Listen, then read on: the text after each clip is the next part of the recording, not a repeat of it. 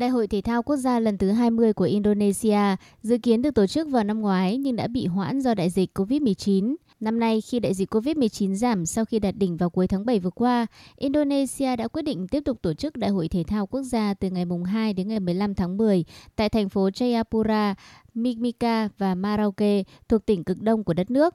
Có ít nhất 6.400 vận động viên trên toàn Indonesia sẽ tranh tài ở 37 môn thể thao. Hiện nay, tỉnh Papua đang gấp rút hoàn thành các công tác chuẩn bị. Tuy nhiên, đại hội thể thao được tổ chức ở tỉnh xa xôi và bất ổn nhất của đất nước đang dấy lên nhiều lo ngại. Chuyên gia xã hội và chính trị từ Hội đồng Phong tục Papua, ông Waynan Watori bày tỏ lo lắng đại hội thể thao có thể tạo ra các cụm lây lan dịch COVID-19 mới ở địa phương. Tỷ lệ tiêm chủng ở Papua là thấp nhất trên cả nước, chỉ khoảng 16% người dân trong tỉnh đã được tiêm vaccine COVID-19. Ông Edward Sihotang, thư ký cơ quan y tế nhiếp chính Jayapura cho biết, người dân Papua đã chung sống với bệnh sốt rét trong nhiều năm mà không tham gia chương trình tiêm chủng. Điều này đã trở thành thách thức của chính quyền địa phương trong việc vận động người dân tham gia tiêm chủng vaccine COVID-19. Đại hội thể thao được kỳ vọng sẽ trở thành động lực để vận động người dân tham gia tiêm chủng. Theo ban tổ chức, những khán giả chưa được tiêm phòng ít nhất một mũi tiêm vaccine COVID-19 không được vào các địa điểm tổ chức, trong khi các vận động viên và những người tham gia trực tiếp vào các môn thi đấu bắt buộc phải được tiêm phòng đầy đủ. Mục tiêu của tỉnh Papua là có khoảng 70% người dân tiêm chủng một mũi vaccine COVID-19 ở các khu vực diễn ra sự kiện. Tính đến ngày 5 tháng 9, Papua là tỉnh có người đang mắc COVID-19 lớn thứ hai bên ngoài đảo Java với 12.000 trường hợp. Từ đầu đại dịch, Papua đã ghi nhận tổng cộng 32.000 ca mắc COVID-19 với 360 trường hợp tử vong.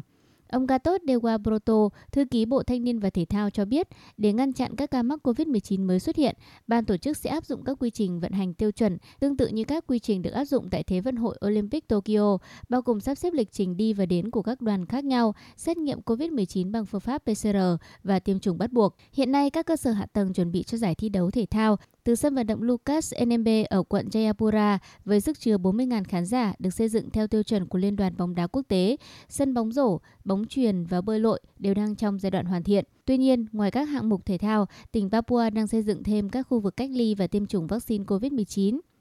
Khi tổ chức các trận đấu ở Papua, tình hình an ninh tổng thể là một vấn đề được quan tâm đặc biệt. Trong cuộc họp với Bộ trưởng điều phối các vấn đề chính trị, pháp lý và an ninh Indonesia, ông Mahfud, Ngày 10 tháng 9, người đứng đầu quân đội Papua, Thiếu tướng Inatius Yogo Trijono cho biết sẽ tăng cường các biện pháp an ninh từ ngày 18 tháng 9 đến ngày 18 tháng 10. Papua trở thành một phần của Indonesia vào năm 1969 sau cuộc trưng cầu dân Ý do Liên Hợp Quốc hậu thuẫn. Tuy nhiên, một số người không công nhận kết quả. Kể từ đó, một phong trào ly khai cấp thấp đấu tranh giành độc lập đã liên tục diễn ra tại tỉnh này. Tuần trước, bốn binh sĩ Indonesia đã bị quân du kích giết hại ở tỉnh Tây Papua.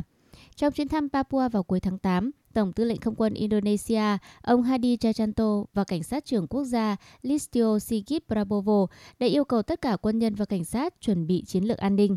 Ngoài ra, lực lượng chức năng cũng chú ý tới khu vực Mimika, nơi có mỏ vàng lớn nhất thế giới, thường xuyên bùng phát bạo lực trong nhiều năm. Bất chấp những thách thức này, các chuyên gia tin rằng việc tổ chức đại hội thể thao quốc gia tại Papua sẽ thúc đẩy kinh tế và xã hội cho người dân địa phương. Được tổ chức lần đầu tiên vào năm 1948 tại thành phố Solo, miền trung Java, các kỳ đại hội thể thao quốc gia của Indonesia chủ yếu diễn ra trên hòn đảo chính là đảo Java. Papua sẽ là một trong sáu tỉnh ngoài đảo Java được đăng cai tổ chức sự kiện thể thao này.